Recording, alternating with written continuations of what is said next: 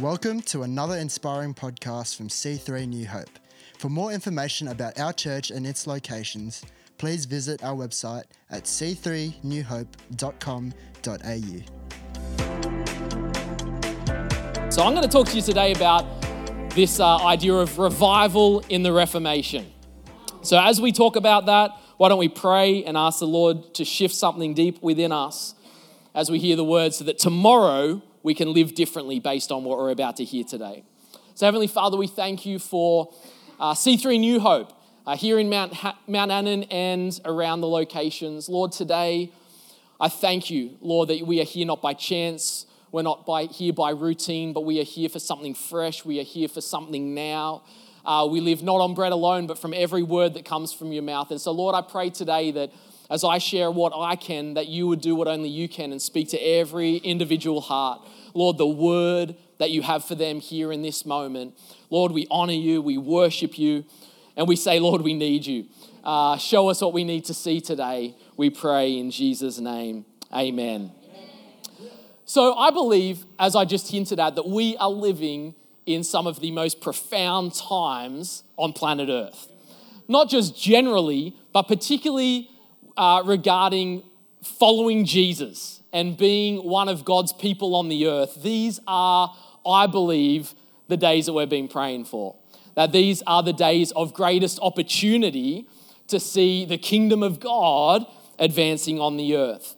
Uh, we've heard this scripture a lot Isaiah 43, verses 18 to 19. But forget all that. It is nothing compared to what I am going to do now. For I am about to do something new. See, I have already begun. Do you not see it? I will make a pathway through the wilderness. I will create rivers in the dry wasteland. Now, we have, God's always doing new things. Uh, he's doing old things that are new, He's doing new things. But I believe this post COVID era uh, of who the church is and who the church is becoming and what the church is walking into is something that God is breathing fresh life in. It's not that He's telling us to do things He has never told us to do before, but He has given us the full permission and the full responsibility that we cannot play church anymore. That it's not time to just sit in church and tick religious boxes. It is time to be the church that He has always called us to be. And so, in that way, we are living in a time where God is doing new things. And when I look at scripture, I can notice a pattern for how God does new things. And this is it. First, God forms, and then God fills. If you think about the valley of dry bones, uh, we saw God forming bones together, muscles, skin, flesh. But at that point, the bodies were still nothing more than you might see in a healthy Harold, you know, display. Does anyone remember healthy Harold? I'm 40, okay, so I remember that. Uh, some skeleton, a corpse. Uh, but God f- formed something, and then God breathed life. He filled it. Think about the first humans. It says that God formed man from the dust of the earth, but it still didn't, he still didn't have breath. But then God breathed the breath of life, and man became a living person. Think about the temple in 2 Chronicles 5. They built the temple, brought the treasures into the temple. It was looking beautiful, but there was still no God. And so when they brought the Ark of the Covenant back in, it says that uh, the, a cloud filled the temple and the Spirit of God filled the temple. God formed, God filled. God says, don't put new wine into old wineskins, saying, first form the new wineskin and then fill it with new wine. The early church, God formed them, He brought them together in one place. They were together, they were praying. And as God formed them and built them as living stones together, it says God filled the house where they were sitting. So God forms things and God fills things. And I believe in the time in which we're living in, God is both reforming the church and reviving the church. That God is reforming us, reformation, and that God is refilling us. Revival. Couple of differences between Reformation and revival. Here's a couple of quotes for you to help us understand the difference a little more. Ellen White, the, the co founder of the Seventh day Adventist Church, says this uh, Revival and Reformation are two different things. Revival signifies a renewal of spiritual life, a quickening of the powers of mind and heart, a resurrection from spiritual death. Reformation signifies a reorganization, a change in ideas and theories, habits, and practices. Or here's another one a very basic understanding of the term revival gives the idea that something is dead, therefore needs to be revived. And reformation conjures up the image that something went bad and needs to be fixed, improved, or put together. The simplest way I think of these two things is that Reformation has to do with the Great Commission, and revival has to do with the Great Commandment. So when we, and I believe the church is being reformed as we speak, uh, in order for us to fulfill the commission He's given us. If we think of Matthew 28, the, church, eh, the, the mission statement of every church on the planet, we all like to say the same things in sexier ways, but at the end of the day, we all doing the same thing. Go and make disciples of all nations, baptizing them in the name of the Father, Son, and the Holy Spirit, teaching them to obey all that I've commanded you to. And so, right now, and I love it that your pastors are always asking questions about how to do church, and they're not just going, okay, this is how church is done, let's hit repeat for the next 30 years. They're asking questions. How do we be the church? How do we reorganize? How do we uh, change our habits and practices in order to be the church that most helpfully reflects the church that God has called us to be? That's Reformation. And that is for the purpose of how do we make disciples in the times in which we are living in? Revival, on the other hand, is about the great commandment love the Lord your God with all your heart, all your soul, all your mind, and love your neighbor as yourself. What is revival if it is not the church loving God like that? And so um, today I want to focus on the revival part. I want to talk about revival. And particularly, I want to talk about this idea of a new revival. Uh, I'm not sure what comes to your mind when you think about revival. Um, I know I grew up in a time of revival, and I, this church was experiencing the same thing when I came to Christ 23 years ago. It was a time of revival. Uh, but I want to talk about this a perpetual personal revival. I, I feel like I've been living in revival for 23 years. Now, it's not to gloat, uh, it's to say this. Sometimes that look, that's looked like I've felt really strong, filled with power, and taking over the world. At other times, it's looked like sitting on my bed experiencing an anxiety disorder, not knowing which way is up or down. But I believe I've been in revival each of those times and throughout that because it's not about circumstances, it's not about you're feeling. It's not about how good you're doing. It's about how much we are calling on God and living dependent on Him and loving Him in every season. So, what do I mean by a perpetual personal revival? Well, there's a, might be an image on the screen here of two different parts of Africa. Uh, hello to all my African friends here today.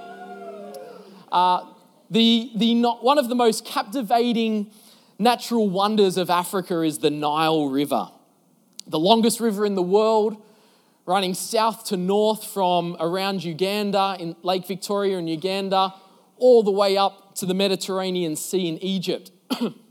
it has had practical uses uh, for millennia for the inhabitants of the lands through which it runs and carries even more significance beyond the practical uses. One of the greatest, uh, the most greatly contested, um, I guess, I, well, truths is the source of the Nile. Where does the Nile start? and there's been different views, and today it remains a little bit mysterious in that there's probably not just one place that you can say that's where it starts, but there's multiple places. But two of the, the most recognized and significant sources of the Nile River are these two places. The first one is the Rwenzori Mountains, the mountains of the moon on the border of Uganda and the Democratic Republic of Congo. And the other one is in Lake Victoria in Uganda. Now, these two are very different sources for the Nile. The Rwenzori Mountains that you can see, the way it contributes to the Nile River is that it relate, relies on rainfall from heaven and it hits the mountains and uses a network of rivers that end up connecting to and contributing to the Nile River. But over here is Lake Victoria, and it's very different. One of the major tourist attractions, if you go to a place called Jinja in Uganda, you can get a little boat ride out, and they take you to a place where there are little bubbles coming up underneath the lake. And it is what they say that's the source of the Nile. Uh, underground springs that just pour up continually and start the Nile on its journey from Uganda to the Mediterranean. Now, when a lot of people hear the term revival, I think they tend to think of a Rwenzori mountain type situation an outpouring from heaven that then filters down and is experienced on earth. Just after I shared this word with our church, um, at the beginning of the year, uh, the same week, uh, we started to hear news about the Asbury revival. I don't know if you remember hearing about that. And we heard about things such as um, a lingering external awareness of the presence of God, uh, deep repentance, uh, long ongoing meetings. Uh, Africans in my midst will know about long revival meetings. Uh, they do that very well and very long. The stamina is just inspiring. And I, as I said, I grew up in a church in, environment like that of a, an external experience and awareness of the power of God in our midst. And they are exciting times. They are at times tiring times, but they are genuinely beautiful and they are wonderful seasons that contribute in one dimension to the flow of God's river on the earth one contribution. But I have a conviction that the hour in which we are living in, that there is a new revival for the church to primarily pursue. The external outpouring is something that we can welcome, that we can enjoy when it happens, but it doesn't have to be something we depend on to live in revival. I believe that the new revival is an outflowing rather than an outpouring. It's something that starts more like the Lake Victoria Springs from deep within the Christian heart and flows out rather than waiting for God to pour out. If you remember this scripture in John chapter 7, verse 38 to 39, the one who believes in me, Jesus said, as the scripture said, from his inmost being will flow rivers of living water. But this he said in reference to the Spirit, whom those who believed in him were to receive, for the Spirit was not yet given because Jesus was not yet glorified. So in the Old Testament, because there was no experience of the Holy Spirit in God's people, the goal was to get God to fall upon them. It was to say, well, would God land on a particular person, a particular place, a particular thing for a short term period of time to accomplish a purpose? And so the goal was to get God down. Um, but this scripture here, like others, talk about the New Testament promise where God, where the goal isn't to get God down, but that God is already down and the goal is to get God out. So that's where we get scriptures like um, Ezekiel 36 that says, um, in, in, in those days, I'll create, give you a new, create a new heart in you, and I'll put my spirit in you. Uh, Joel 2, I'll pour out my spirit on all flesh. And so, right now, we are living in the time where God has already come down. God is here, God is in you, Christ in you, the hope of glory. The greatest challenge the church has today is not to get God to come down, it's to let God out. To let God out. Can you imagine a church that didn't need an external revival because it was already awake and didn't need waking up?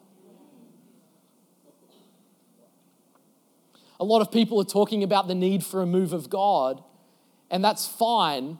But what if we, what we needed more was a move of the church than a move of God? Why? God's always moving. God never stops. He was hovering over the waters at creation, and He's still in us and around us and for us and wants to move through us today. The problem is not God's movement, the problem is the church's movement. And I believe we're living in the time where the church needs to get moving. What if everything we need to live passionately, fervently, and revived has already been given to us and is indeed already within us? All that's left is to find a way to activate that and to live that out. And that's what I want to spend the last part of our time talking about today. So I just want to talk about one, two, three, or four things. We'll see what time we have. Uh, I didn't check the countdown. What am I looking at up here?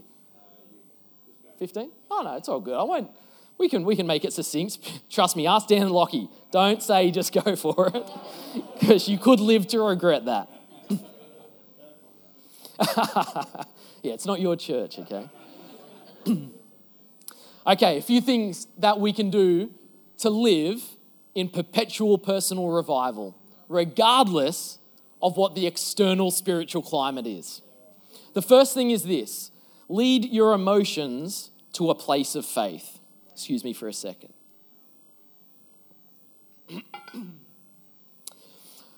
As I said before, life can be a roller coaster we live in turbulent times. There is just no way that we can, in these times, wait for perfect conditions in order to live in personal revival. Rather, we need to find a way to rise above the circumstances of this life and live wholeheartedly for God despite our circumstances. Now, emotions are a God given gift. They are a beautiful part of the divine design called humanity. But what we do with them is very important. They shouldn't be tucked away in the boot or the trunk, nor should they be put in the driver's seat.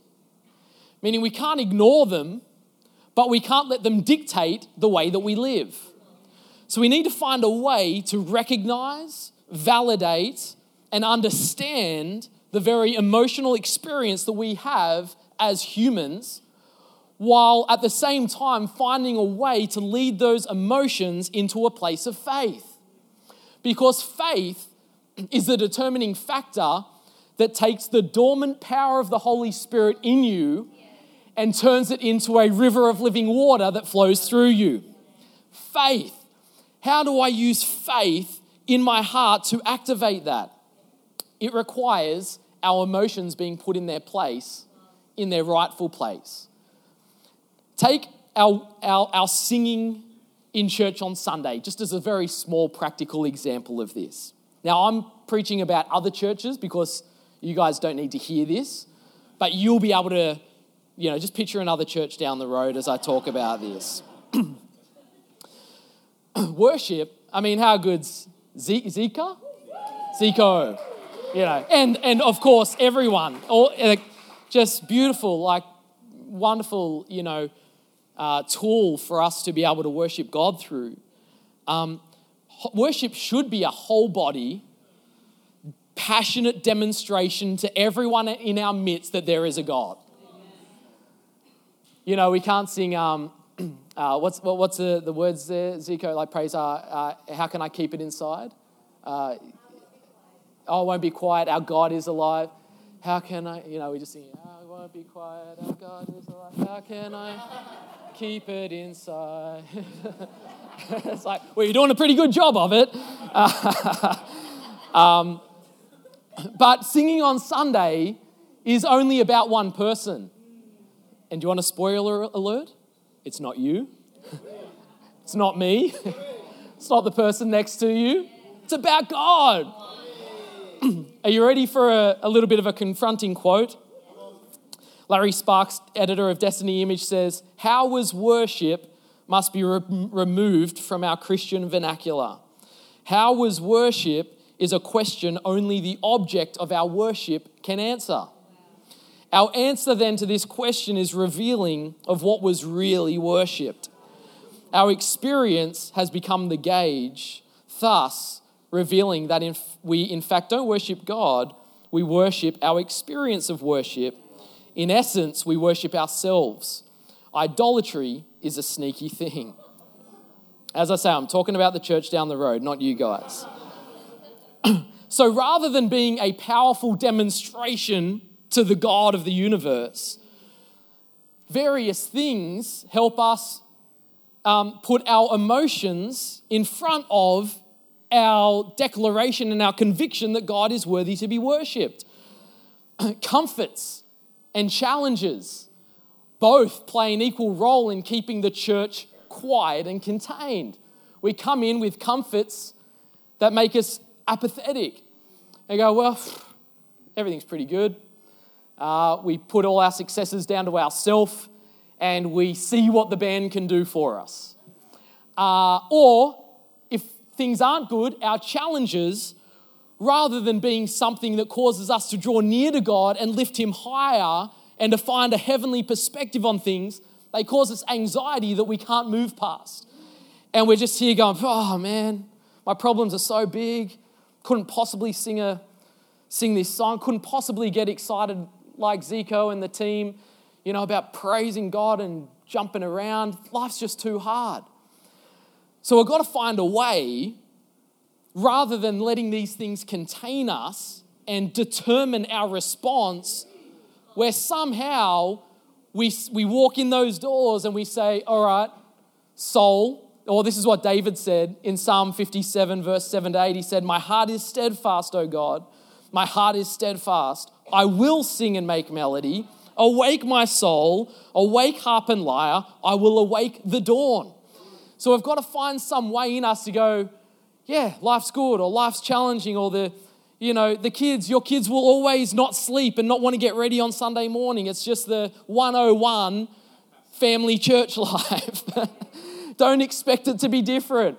We've got to rise above it somehow, preaching to myself. Come on, Garth, rise, awake, awake my soul.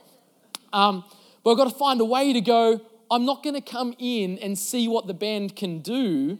I'm not going to see if I like the songs. I'm not going to see if the mix is good. I'm not going to see if my favorite drummer's on. I'm going to say, God, this is your house. Lord, I'm going to worship you.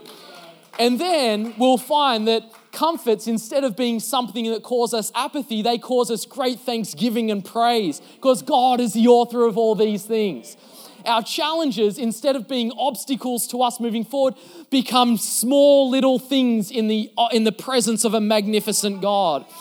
And so we have to realize worship, for instance, is not something that we get a feeling from, it's something that we do regardless of what we're feeling.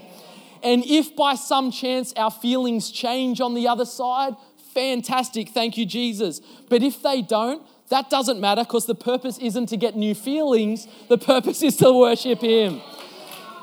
So, one, one example, the Monday morning, I mean, if, you, if we can't praise God with Zico and the team singing that fun song on Sunday morning, we're pretty stuffed Monday morning. Um, it's going to be pretty hard then. So we've got to find these things uh, uh, uh, in, in every day of our life, an ability to rise above what we're feeling, fix our eyes on God, and do what He has called us to do. So lead your emotions to a place of faith. Second one, much less controversial, much more practical. Look for resources that stir fire in your soul. Um, scriptures If, if reading the Bible through a year stirs fire in your soul, do it. If it doesn't, then don't feel like you have to. Sorry if that's contradictory to anything that anyone else has said. Um, think of the disciples on the road to Emmaus, and they said, Didn't our hearts burn within us as we talked with him and he opened the scriptures to us? We've got to search for scriptures that make our hearts feel like they're burning. Um, songs. I'm always on the lookout for songs, not just songs that sound good, but new songs that carry a prophetic edge for the times we're living in.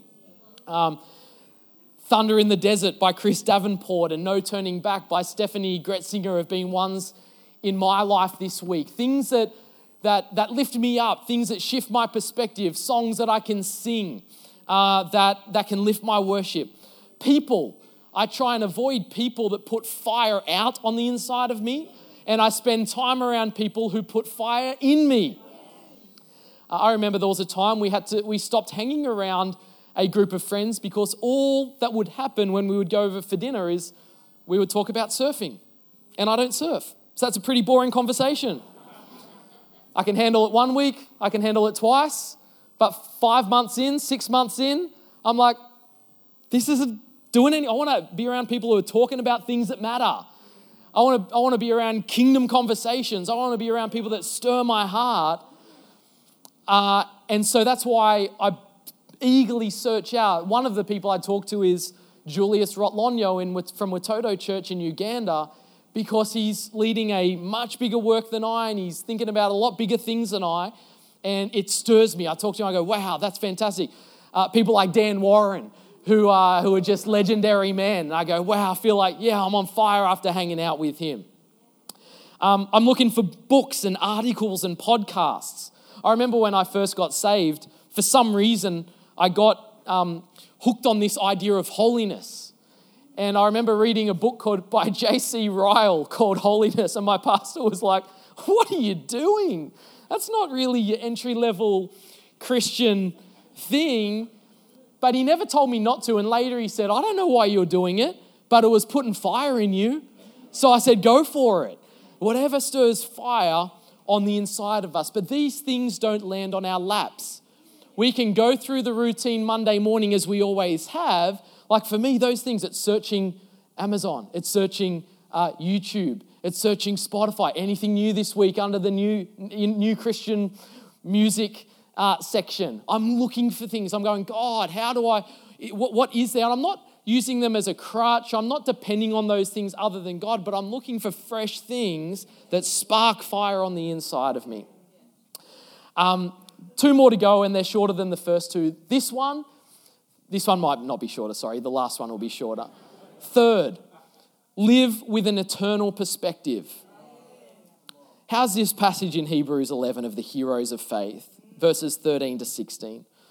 All these people died still believing what God had promised them. They did not receive what was promised, but they saw it all from a distance and welcomed it.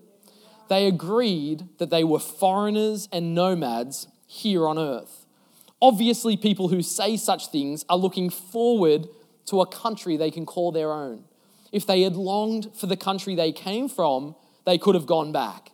But they were looking for a better place, a heavenly homeland. That is why God is not ashamed to be their, called their God, for he has prepared a city for them. Our destination is the new heavens and the new earth, a new creation that God is preparing and that, he, and that we will live in with him. And that is the thing that drives us. Compare those heroes of faith to uh, Demas uh, that Paul writes about in 2 Timothy 4.10. For Demas, because he loved this world, has deserted me and gone to Thessalonica. He loved this world. Uh, C.S. Lewis said, If you read history, you'll find that the Christians who did most for the present world were precisely those who thought next of the, uh, most of the next. It is since Christians have largely ceased to think of the other world that they have become so ineffective in this. So when we live not as if this life is the culmination of all things, and what we build in this life is our highest uh, goal to attain. But when we build in this life for the one to come, it completely changes things. Uh, people who live for the next life live a public faith. I believe it's time for the church to live a public faith. For so long, uh, I would say over the past couple of decades, we have been shell shocked by coming from a post Christian era into an anti Christian era, and we haven't, we've been surprised by it.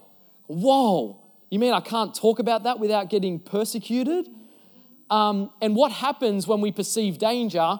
Fight, flight, freeze, and even fawn. Have you heard of fawn? So, fawning is when we try and flatter the danger, the, the danger opposing us so it doesn't hurt us. And for so long, we've even tried to fawn with society, tried to, oh no, come on, we've got to love. In the name, we say we've got to love everyone. We've got to be, and, and which is true, but I believe that a lot of Christians have used that to hide behind the fact that you will be persecuted, that you may be hated in this life. There's a passage, and the Garth Ball translation says, Don't be persecuted for being a jerk. That's my version. Of course, that, that's silly. Sometimes we're just jerks and, and, and then people hate us and we're like, oh, but Jesus said we're going to be hated. No, don't, don't be hated for being a jerk. But it's okay for, to be hated for standing and lovingly standing for what is true. So when we live for this world, we try and just fit in nicely, avoid conflict, slide under the radar, build our Australian dream, when actually God has taken it, calling us to take a stand. When we live for the next life, you'll live as a missionary in every context you find yourself in your workplace, in your family, uh, you'll live for something bigger than yourself. You'll live for meaning, not just money. And here's a big one that I feel like I do want to talk about. You'll bring your family into the adventure called following Jesus. It's not my church, so I want to tread carefully. But, you know, the word idolatry was mentioned before. Some idolatry can be when we turn a good thing into the ultimate thing. And family is such a delight. It's a joy. My girls, I'd do anything for them. They are a delight. Um, but for some reason, we feel like we have to, uh, in, our, in our time, so many Christians are so busy, busy building their families and their houses that they're not living for the call of God. And we, maybe we want to protect them from some things or whatever it might look like, but I believe that now is the time to raise our kids in the adventure called wholehearted discipleship to Jesus. Anything less inoculates, gives them enough to not want the full deal, which is a very dangerous place to be.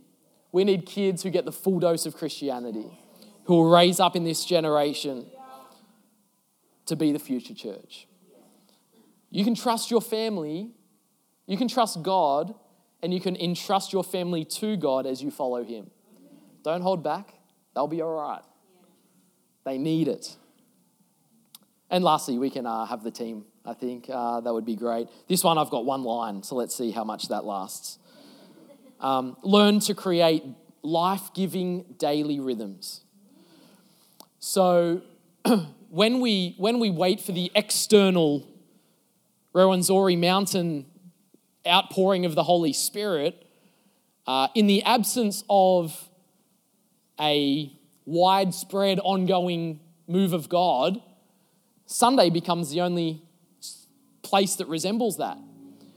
And so when we when we put all our hope and trust into Sunday, we come to Sunday beaten up, discouraged, looking for one last little bit of strength so I go, worship team, please provide us something. Dan, make this a good message. I need something. I need to be revived. And so we get a touch on Sunday, and then we walk away, hoping it lasts till the next Sunday, but really it only lasts till about Tuesday. And then Wednesday is hard, and Thursday is terrible, and Friday, well. And then we come back in next Sunday, beat up, ready for another injection of faith. Well, what if Monday, Tuesday, Wednesday, Thursday, Friday, Saturday, We had rhythms of drawing near to God.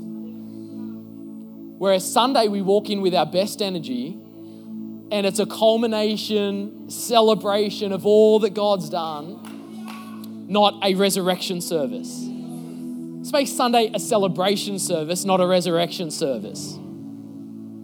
Daily rhythms.